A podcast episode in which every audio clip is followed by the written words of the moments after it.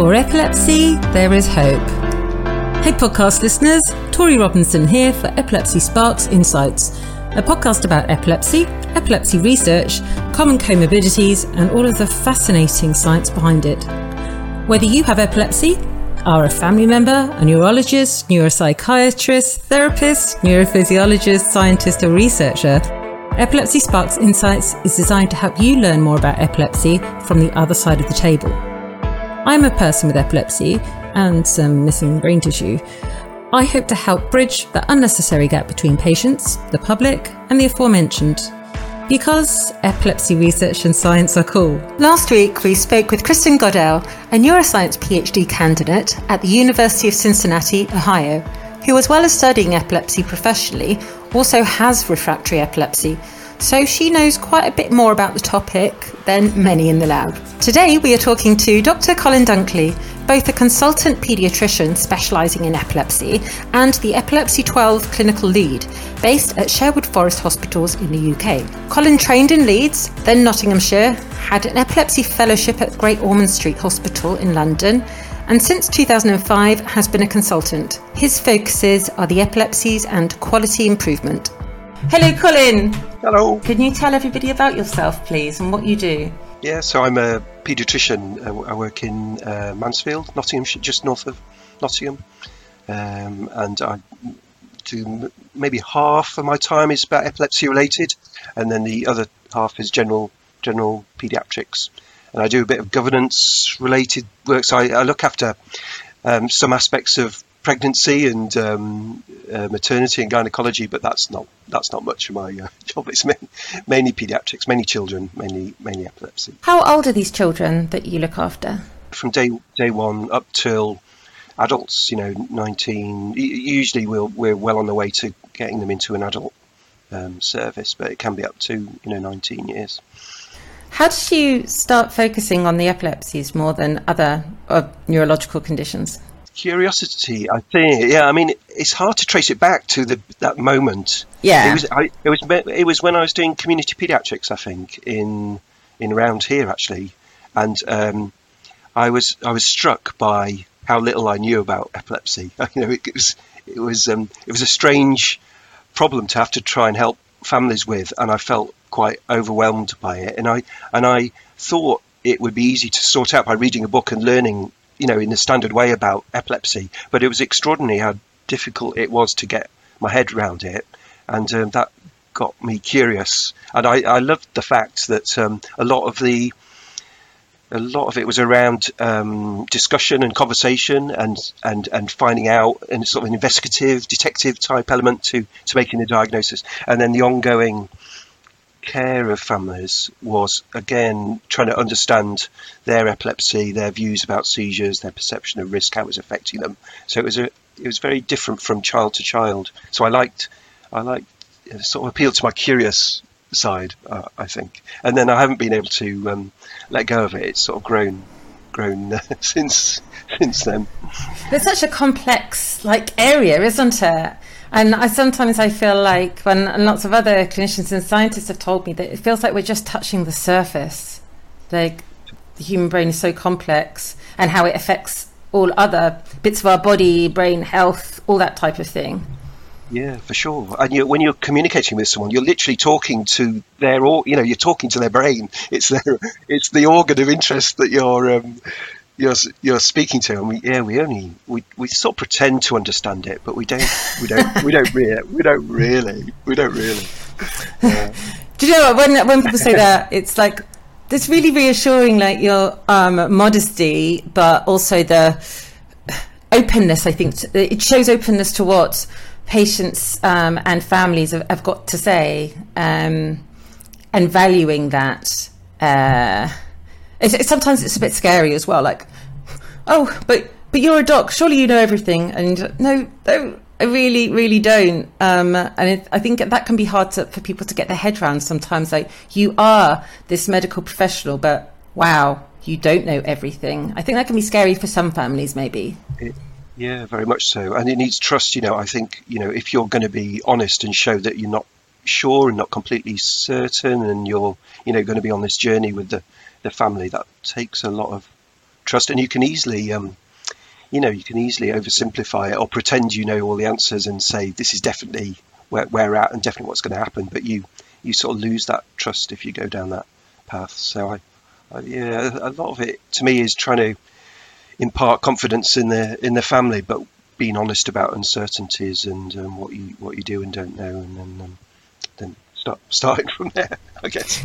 Could you give us examples of your patients, please? So, like, I know that's probably like quite a hard question to answer, but what are maybe extremes?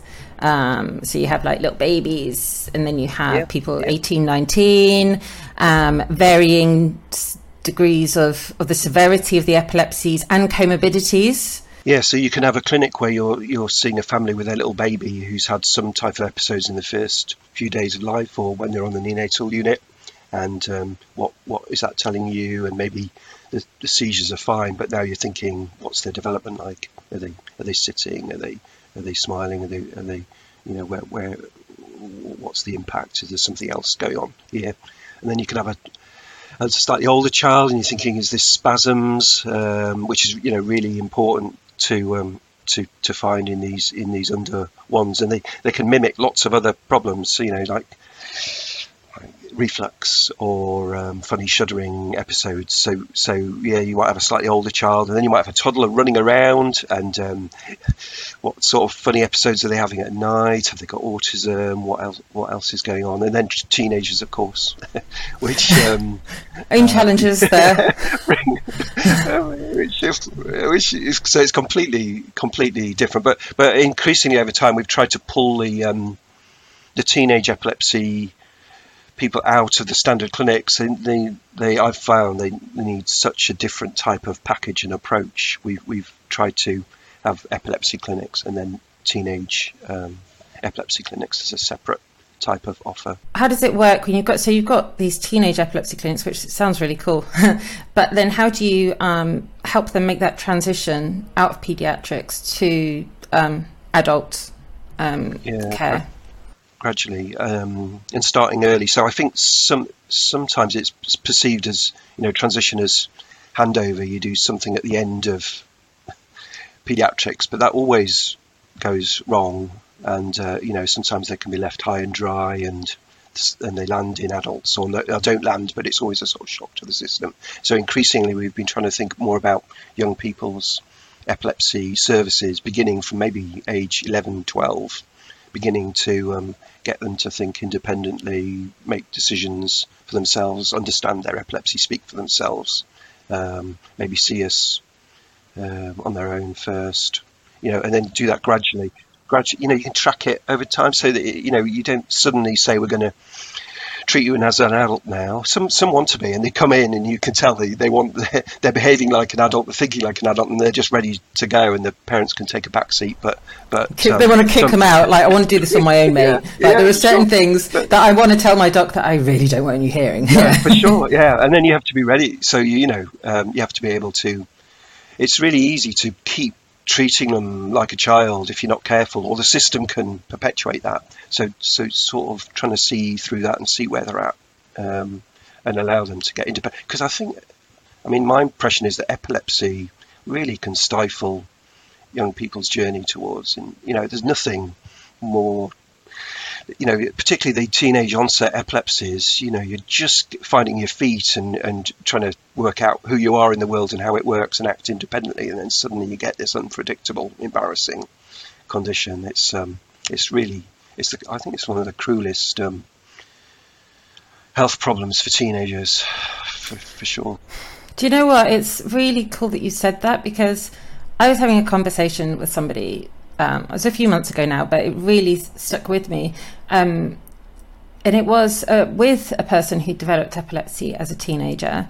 And they were telling me about basically what you just said, how challenging it was to kind of change your whole life and try and accept that maybe this condition will stay with you, maybe it will sod off in a bit, you don't know. But until you know, or then you just got to change everything. And yeah, it can be really embarrassing. It changes your social. Anyway, I was comparing that to my own situation where I was diagnosed when I was really little and I'd been having, you know, seizures years prior to diagnosis. So as horrid as it is, and it was, it's something that because I've grown up with it, I've my and because my life has been at least partially molded by it, it's not a shock for me when teenage years are so horrid anyway in many ways, so challenging, um, and so it's easier in a way for me to cope with it at that age than it is for them. And I hadn't really thought of it before until I was speaking with people who were diagnosed at a later age. And so it's really good that yourself and no doubt your colleagues recognise that um, because I, I, don't think it used to be recognised in the past.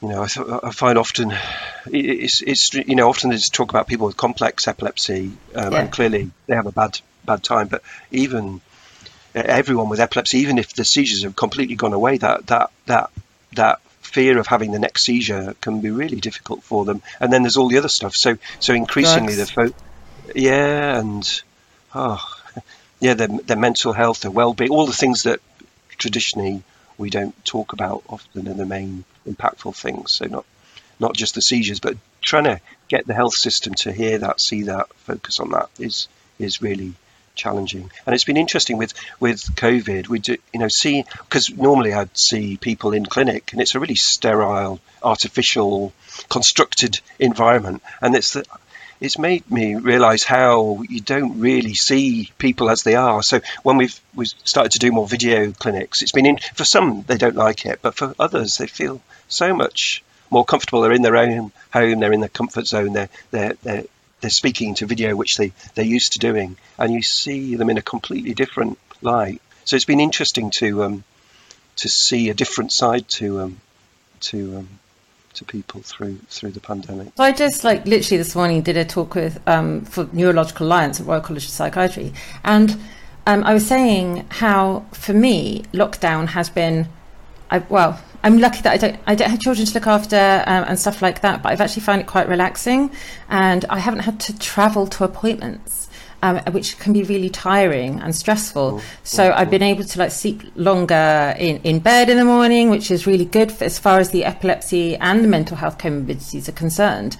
Um, have you found had any feedback from um, patients and families regarding that? That has there been a positive aspect to um, remote appointments in that yeah, way? Yeah, yeah, For the for for some of the for the families who love it, they love it. You know, and so the young people before would, you know, some of them who wanted to come independently, they're not driving, so they had to come on right. public transport, and you know, it'd be two or they had day off college, and so it was a massive impact. And you don't see that if you're seeing them for half an hour in clinic, you don't see how much of the, their day it's um, uh, removed. So yeah, see them at, see them at home. I've seen families in the front seats of their car. They the, the parents go into the school, get get the child out of the class. They sit in their front seats. They have a video. It's a bit like carpool karaoke, and you see both. but but it's but it's quite nice. The uh, there's, there's a sort of equality there, and the, you, you, find the young person speaks for themselves, and the parent says they So yeah, it's um, it's really, it's been nice. So I don't want to lose all that. So. I guess it's neutral territory as well. Yeah. Actually, that is really good. So you're just making me think of the carpool karaoke with Bruno Mars and the one with Adele. Is it as good as those two? Because those were fabulous. Watch yeah, out! You'll have patients and families singing for you. That hasn't yeah, happened, there's right? less. There's less music. There's less music to be sure. Yeah, so can I ask, how do you? You've told us a bit about this already, but how does it work? Um, helping patients and families um, with their psychiatric comorbidities. Um, you don't, I think, generally professionals like yourself don't have as much time as you would like with patients and families. So, how do you help them if you have a suspicion that they might not be well, or if they've told you that they, you know, have depression, anxiety? What do, what do you do? To be honest, with the current state of health service, we we struggle. You know, the, the, the health service isn't equipped to properly support young people's mental health and well-being. So, you know, over time, my interest with epilepsy has grown into struggling to support people properly and thinking, you know, we, we, how do we shake up, how do we shake up the system? I can I can do my best in clinic, but the whole landscape for epilepsy um, needs to change. So my my audit improvement work has has been trying to support um, changes in the um, in the landscape, so that you can begin to to help um, families better than just what you can do on your own. And interestingly, that's over you know we've been doing that for over 10 years now and initially the focus was around seizures and medicines and di- and avoiding misdiagnosis but now um, it's trying to think how do we get mental health embedded into um, into our services what what should that look like um, and we're not we're not there yet for sure. We can recognise it, you know. So I think you know you can hear, you know, to start off with, you can you can go looking for mental health problems and be ready to hear about it and show interest and and be curious and not just be distracted by seizures and medicines. So you can start off with that, but but but then what you do to support the young person is really is really um, is really tricky. Um, and there's some models um, coming up that are nice. You know, so you hear about some services that are, are getting there with with getting uh, mental health provision um, there in clinic or where the young person needs it. But but so often it's really difficult. And CAMHS are, you know, the, the, the children's mental health services are overwhelmed and they're not. They're so busy trying to support inpatient mental health care and kids with suicidal problems or other uh, more classic mental health problems. The um, the young people with epilepsy find it hard to get get the support there. And then and then when they do, often the epilepsy is seen as um, I don't know for what for whatever reason. Sometimes the epilepsy is used as a reason not to do what you tend to. You know, if you're treating some person who didn't have epilepsy for the same problem with a well with their well-being mental health, they might get one package, but because of the epilepsy, they, they don't always get offered the same the same things because it, this question is oh maybe it's to do with the epilepsy, maybe it's the medicine, maybe um, and um, I, I, think they get neglected in plain sight sometimes, not not always, but I, I think that that's my impression. So yeah, we need to it needs to be really shaken up mental health provision for people with epilepsy for sure.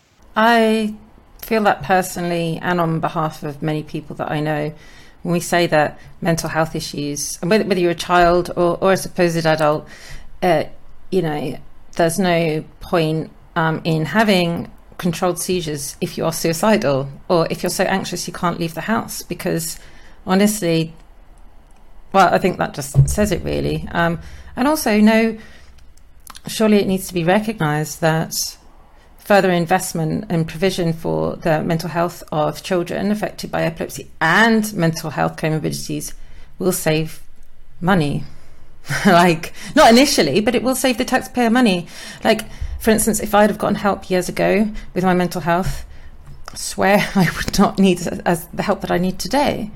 And um, it's very short-sighted. Do you not think? Yeah, yeah. I think there's loads of money to be saved with. You know, if you do epilepsy care good, you can save loads yes. of money. So it's it's really it's really doesn't make sense sometimes to to that, that things aren't aren't improved when you can make such a difference and save money at the same time. We in the audit work I'm involved with, we, we know we know that maybe about 30% of young people have some type of mental health problem diagnosis, but we found in our audit that diagnoses were being made in, in less than 10%, so it wasn't being seen, um, let alone supported. So it's sort of you know the system we're working in is still not recognizing um, and finding finding the problems. And so you so you, you then find them later, or they come to you in a more um, advanced form. Um, and the young, we've, um, the, you know, our audit has changed its focus over time, and that's been largely the, the young people who've been involved telling us loud and clear that we need to be looking at different things. And the, and the two things they've, they've told us we need to focus on more is mental health and services being contactable. You know, this, this, this ability to get help and support in between um, appointments, in between admissions. Um, and and then have a focus that helps their their mental health and well-being. You know, they that's they, you know, so we, we've we've tried to focus our um, our improvement work increasingly on those those two things. What would be the procedure if a child um, wanted to speak to you without their parents present for whatever reason? Because often mental health issues involve families, right? And often, especially at certain ages, you just don't want to, your parents to know certain things that you're experiencing. Um, gone through, like they might want to mention to you that, you know, I think, did I have a seizure in my sleep because I woke up and I'd wet myself? Or I've got a girlfriend or a boyfriend. What if I have a seizure during sex? I wouldn't want to say that in front of my parents. Like, what, what do you do in that situation? Yeah, or or your doctor. So yeah, so we I Yeah, work well, close, yeah. uh, uh, in inclu- you know it's it's a vulnerable. It makes you vulnerable, doesn't it, to have some of these honest conversations? Yeah. So so in the clinic, you can do something. So you know, so you can assume that the young person may want to have um, an independent um, consultation with you and offer that routinely within your teenage clinics. Do you want to see me uh, first? You can you can um, and then and then try and run your clinic. I do them together with um, Kirsten, who's uh, our epilepsy nurse. So we do it as a, a double act.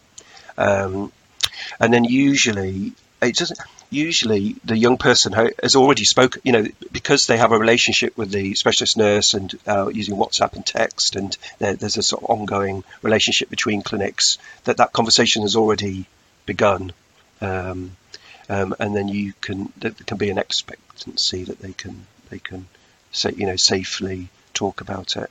Um, so yeah, you, you don't want to try and solve everything in, in the clinic appointment. I, I don't think, but but you can do a lot to make the clinic appointments um, suitable for, for that type of conversation. But you're never you're never going to create a clinic that properly supports young people with these these types of um, conversations. Yeah. So so increasingly, I think it's this: how do you support people in between their appointments? What does that relationship with the service look like? How does it have a human face? How does it feel safe? How can the young person independently speak to the team?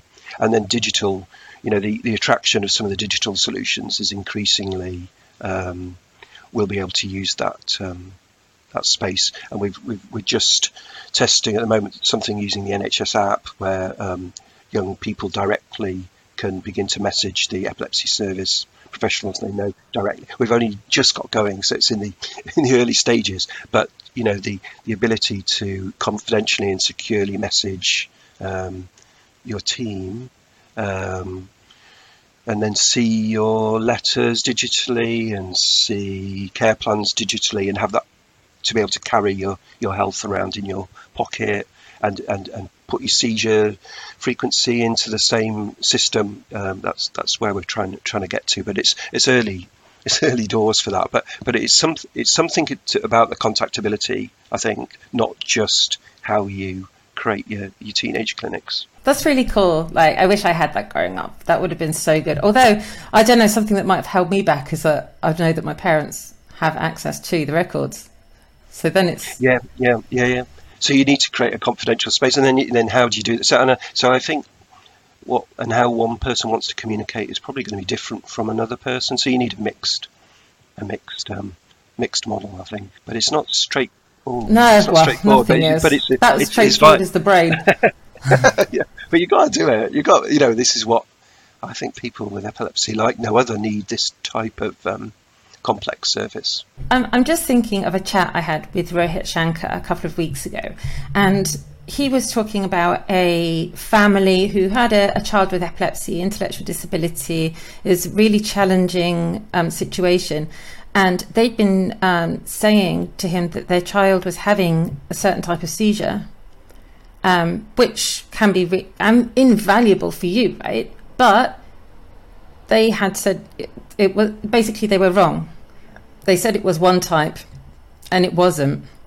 And so that meant that Rohit could not provide the treatment that that person needed, at least for, for that period of time, until he actually knew that, wow, no, they're not having that type of seizure, they're having another. Do you come across that sort of thing? And if you do, like, how do you like address it? Getting the diagnosis right is really important. So it's it's the so and it's not a single diagnosis. There's so many different types, Right. and it's it's in the story. And um, yeah, so hearing the story for yourself, hearing what the seizures are really like, getting a, a video if they've occurred in school. You know, you really need to be hearing from the teacher rather than a second hand via the the parent. Um, so yeah, so it's getting an accurate story and. Um, You'd have thought that's easy in this day and age, but actually there's so much that muddies muddies it, and the and the sometimes people will tell you the story in the way you think they, you know the way they think you want to hear it so they they, they alter it the words and they, they tell you what you want to they think you want to hear, so you have to unpick yeah, pick that. So that, that's why I like. That sort of trying to get under the you know just get under the surface and see what's really going. And it's really rewarding because you know when you the, the, when when you get a clear description, usually the seizure type uh, lights up and it becomes obvious, um, and then you get more information, and then over time you can work out what type of epilepsy it is, and then what the best medicine is. So, um, but it's never it's never in a single moment. It's never really a light bulb moment. It's a sort of a gradual a gradual awakening. And it's like a massive jigsaw, isn't it? Because there are all these different yeah, bits. Yeah, like and you, yeah. And you get it wrong sometimes. You know, you think one thing, and you've but you've only had seen half the jigsaw, and then then you get a video through and it's different than you're expecting, or then you see another type of episode, or the um, you see a, another type of video that was at night rather than day. You know, so the so it's a jigsaw where you're getting the pieces incrementally over time. Um, and and and the, there's pieces missing. You never get the whole. You never get the whole jigsaw. So uh, yeah, it's like you're an investigator, really, as well, isn't it? And yeah, you know, yeah. like a private health investigator. I was thinking, how um, what percentage would you say of your patients, and perhaps it would be split up again depending upon the type of epilepsy, but show no um, irregularities or abnormalities in their EEGs? Because, like for instance, I when I had my first EEG when I was little, no ab- abnormalities shown at all. I wasn't having a seizure at that time, and there was nothing funny going on in, in the background in Trickle. So, and then I'd had another one another day, um, showed nothing. And it wasn't until I was having video telemetry in hospital for the second time that I happened to have a seizure. Then, thank goodness, the only time you want a seizure, and then they could see the abnormal activity. Um, but it wasn't. So, what do you do with and with these people who show no abnormalities? Well, yeah, so it's maybe about half, half of the young people. You know, not, the, the, right? and you and you, but we sort of know that. We know that the EEG isn't often going to give us the answer. If your question is, have I got epilepsy or not, then you know the EEG is a really rubbish test.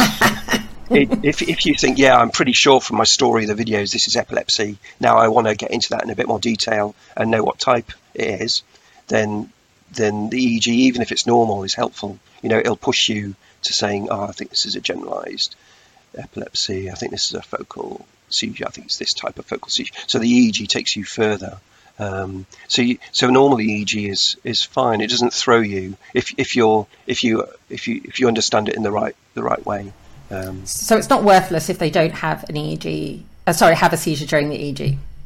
oh yeah, that's that's useful, but it's rare. I mean, most 20, 20 minute, thirty minute EEG, you you you catch everything but the seizure usually.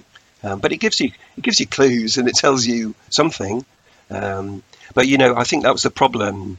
15, 20 years ago, there was an over reliance on EEG. People didn't really understand the features of epilepsy. So they thought every shaking episode was an epileptic seizure, and then EEGs can be abnormal in people without epilepsies. And um, so there was this culture, I think, of people getting misdiagnosed with epilepsy. But we've moved on stacks, stacks since then. The in our in our latest audit um, publication in July, the rates of misdiagnosis have, have completely um, dropped. We think.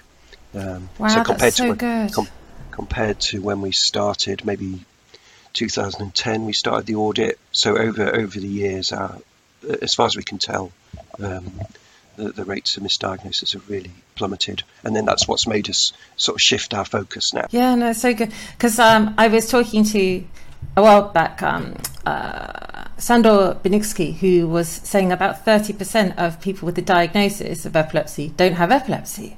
I was like, wow, imagine being doped up for your whole life with drugs or treatment that is not going to control the seizures you do have because it's not epilepsy. That's just crazy. That still does happen, but I think it's getting better. So we we, Yeah. we think we think the sort of rates of misdiagnosis in more expert services are probably more approaching five percent, whereas in Oh, non-expert cool. service is around thirty percent. So yeah, so if you can get your service to have expertise and be well resourced, I think you can get your your misdiagnosis rates really down. Um, so that that's what we're trying to work, work on. You know, what does expertise look like? What does a good clinic look like? Who needs to be in it? How do you how do you um, relate to your families and uh, all all those things? can help with misdiagnosis. And again, there's money to be saved there. You know, if Yeah. you're misdiagnosing people and whacking them on epilepsy treatment, you you're wasting loads of money, and you're not treating their problem, and you're giving them all the stigma and baggage of epilepsy, and they've got something else. So, Yeah, I'd rather have, yeah, you know, any stigma, you know, focus on psychiatric issues if that's what it was, so that I could address them. so, um, and this is a bit of a, a touchy question, um, but do you have any um, patients or have you had any experience with children who have epilepsy um, as the result of parents who have um, been too closely related? so they're genetic. The parents are genetically um, Too close. related. Yeah. I, um, not not epilepsy on its own. So I think I, Right. I, I think usually um, those young people, children, will have a gen, you know, a metabolic problem, another genetic diagnosis of which seizures are a, are a part. There's a r- whole range of metabolic uh, problems in children where where close relatives make it more likely that the child has has an expression of that uh, disease. So there's, there's there's quite a few, but they're rare. Um, and most epilepsies, that's not a question. So even you know the genetic epilepsies, usually they're they're expressing themselves, and it's nothing to do with consanguinity. So it's a so it's a rare situation, um, and you know it it depends where you're working. I think you know because obviously there's cultural influences on the likelihood of consanguinity. Yeah. Um, so some services have more metabolic problems than others, uh, more genetic problems than others. Um, you know, it's, I think each geographical area of the have uh, the, of the country have their own flavour of epilepsy and related problems, and it's all quite different, and their own demographics. Um, you know, so when you know when you're making an epilepsy service, what's right for one area Right. It's like it's like you know it needs a completely different um, picture. I think for different areas of the country. So thinking about it. Do you know what I confess? Because I love the idea, oh, not idea, the, the topics of genetics. And I thought at one point, I know it's un, unlikely statistically, but you know, were my parents are a little bit too close genetically? Who knows? Because it's, it's when you have refractory epilepsy, you go through all these thoughts like, what could be the cause? Will I ever know the cause? And sometimes I think, and maybe you experience this with patients and families too, not like when you say to them, "Do you know what, dude? I'm sorry. I just at this present moment I can't provide you with a reason for your epilepsy." Increasingly, the genetics is opening up. Yes. So you know, you know, you we wouldn't we'd only occasionally think about looking for a genetic diagnosis ten years ago. You know, whereas really now, most children, certainly children under five, if it's not obvious what's causing the epilepsy, we need to be going hunting for a genetic cause. And um, you know, it's, it's we've only just started with that. Um, um, it's exciting, but we but um, it's going to be different five years from now, ten years from now, and then we'll move to whole genome type model. You know, where you almost certainly you'll already have um, have access to the person's genome, and then you can interrogate that and go looking for diagnoses off off that resource, and you know what that what's that world going to look like. So Um, exciting, isn't it?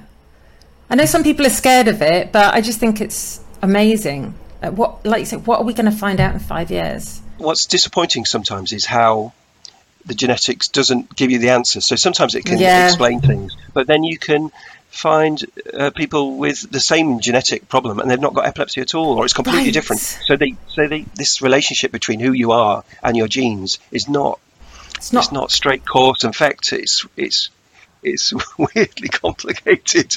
We're, we're much more than our genes. Yeah. My work has been really about the phenotype. You know, not so much the genetics, but how it is for the person, how it expresses itself in them. But the, the genotype and the and the linking that up with the phenotype is is going to change change things considerably. I think not just epilepsy, but all sorts of health problems. And then hopefully help with the psychiatric comorbidities too, you know, so you can Yeah, find well, those uh, links yeah, and. um, And I'm sure we'll find genetic predispositions to all sorts of mental health problems. so exciting. It's not going to suddenly solve everything. I think you know it will it Yeah. give us even more insight, but it will create a different type of complexity. And that's such an important point, really, isn't it? Because people, um, who aren't familiar with, you know, whole genome sequencing or whole exome sequencing presume that if you do that test, we have all the answers in the world and you're going to cure me. Oh, if only, if only, Yeah, you know? yeah. It just moves the why. You know, there's still there's still always a why and what now. Um, but, but more information helps for sure. But it but it but it, it never completely satisfies the issue. and you can still never see the future. You know, you, however much we know about, you know, you still can't look. And that would be that would be the best intervention if we could have for epilepsy. If you could, well, maybe maybe I don't know, time time time some sort of time travel device. I don't know whether we can uh, invent that or. Uh, Yeah, be like, oh my goodness, I show my age, but I was just thinking Back to the Future reversed or Bill and Ted's. But apparently they've made another Bill and Ted. I haven't seen it. Have you heard of it? There's new Bill and Ted's like Bogus Journey or something. oh yeah, I've not seen that. I've not seen Yeah, it. I I've seen seen Back to the Future too many times. Classic. Don't judge us, people. Classic. And if you haven't seen it, you've got to watch it, man. Even if it's just for the cheese. a, a, a DeLorean car in epilepsy clinic. Go ahead, see how the medicine's going to work. Go back, be able to see the seizure. That would be fantastic. Oh my god, wouldn't it? And you would have like people in their late teens and probably parents as well jumping in that DeLorean as well. Just you know, and the, and the jetpacks. You know that they came. You know the late, the later one. You know things that fly. That, that they're just missing in our teenage. They, they, electronic scooters are one thing, but you know jetpacks and time machines. something different, something different. um, so if people want to um, support you and in what you're doing and the work that you know, and I'm talking about the work that you're doing to get more support for both clinicians and patients and families, um, those who are affected by epilepsy, how can they do that, or what? How can they find you? Yeah. So my the audit work is epilepsy 12. So if you Google epilepsy 12, which is all one word, you'll find the um, College of Pediatric website. And um, there's all the different streams within that program are, are, are discussed on, on, on that website. So we've got a youth advocacy program, so teams of young people who, who, who do their own analysis and research programs and do their own um, platform presentations and, and are on the different boards and so drive drive the uh, program. Um, if you're pro- professional, you know, look at your own results. Um, what, how is your local service doing? What can you do? What, what, what, where the changes needed? If you're a commissioner, how are the um, services in your patch um, performing? Who needs support? What? So, eh, you know, we, we've tried to do the audit data to show the whole system. You know, what are clinics like? What are trusts like? What are regions like? How are we doing nationally? Um, what's the workforce like? Um, and see see the gaps in the system. So so helping us gather the data and looking at our results and working out, you know, what what can I do? How can I use this um, data? Because I think we've known there's problems for years, um, but there's been a I don't know there's been a silence around the problem, or people have felt the problems and lived with the problems, but when we've gone looking for the actual evidence to describe the problem to make the case for change or the economic case for change, it hasn't been there. But but it is now. You know, we the paper we published in July, just gone, we'd gathered um, the story for 6,000 children and young people in England and Wales who've presented with, with new seizures and what happened over their first year and what went well and what didn't go well. And then we've broken it down um, geographically across the country. So you can see as much detail as you want how um, the quality of care is across the country. So now, so now we're at a point now where it's what we do about it. So it's not trying to know what the problem is. It's it's getting on and solving these problems. And we still need more epilepsy nurses. We need uh, mental health in clinics. We need teenage clinics. We need good pathways to um, neurologists. There's loads. There's loads to do. But we can we can see what the problem is uh, now. So there's there's loads of ways to um, there's loads of ways to join in. How can um, anybody listening could they present this issue to their local MP um, Yeah, yeah. to support and and you know refer to your work and, and you know as a empirical evidence like we have this issue what are you going to do about it Yeah, um, and because the, the voice of the, the person with, with epilepsy or the family is always listened to, always. Um, and um, you so yeah, as a young person or as a parent, you can look at how your service is doing. You can ask questions to your service. What are you doing about this? You can write to your chief executive. You could go to your commissioning group. You go to MP. You know, um, we want to work with fam. You know, families. We want to work with families, and um, but they, they can help us by telling us what they need and what they want, and um, making their voice their voice heard. And you know, that's the idea. Giving them data can can mean that they've got informed. They're they're informed. It's not just not just their experience. Their experience is really important, but it's experience and evidence together. Um, and it's really, really powerful. And also, I think it's quite reassuring um, or comforting for uh, other clinicians uh, to know that somebody else is singing from the same hymn sheet as, as themselves. And um, the same goes for um, carers and patients. You know, we're not the only ones who are getting quite frustrated with this. We have people like Colin Dunkley, like speaking for us. And then if we get other clinicians involved too, then we can, I just know, I just feel like there'll be this big cr- positive crowd working for change to better the lives of so many people. And yeah, not only patients, but all their families, you know. We talk a lot about clinical networks and, and working together and collaboration, but we need um, to think that's not just a professional thing. You know, that's a network, including our families. You know, is families are at the front. You know, embedded. it is a network of um, society and reaching out into schools and social. You know, it doesn't just stop at health or at the doors of the um, the clinic. It, so yeah, so re rethinking what networks are and connecting people and getting a common voice.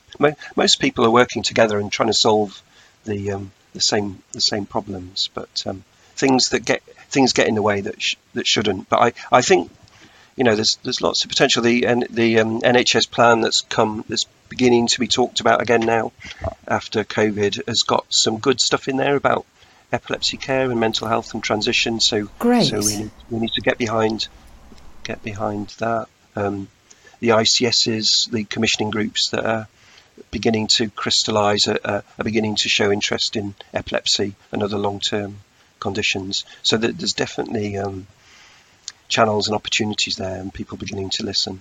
Uh, but but we, we yeah, we need experience and evidence to be shouted shouted out for sure. But shouted out in a productive, I think, constructive yeah, way. Exactly. There yeah, are places exactly. for moaning, but I do. Like, well, we're working together on something like this. We need to try and be like, okay, this is terrible, but wouldn't this be cool? And wouldn't yeah.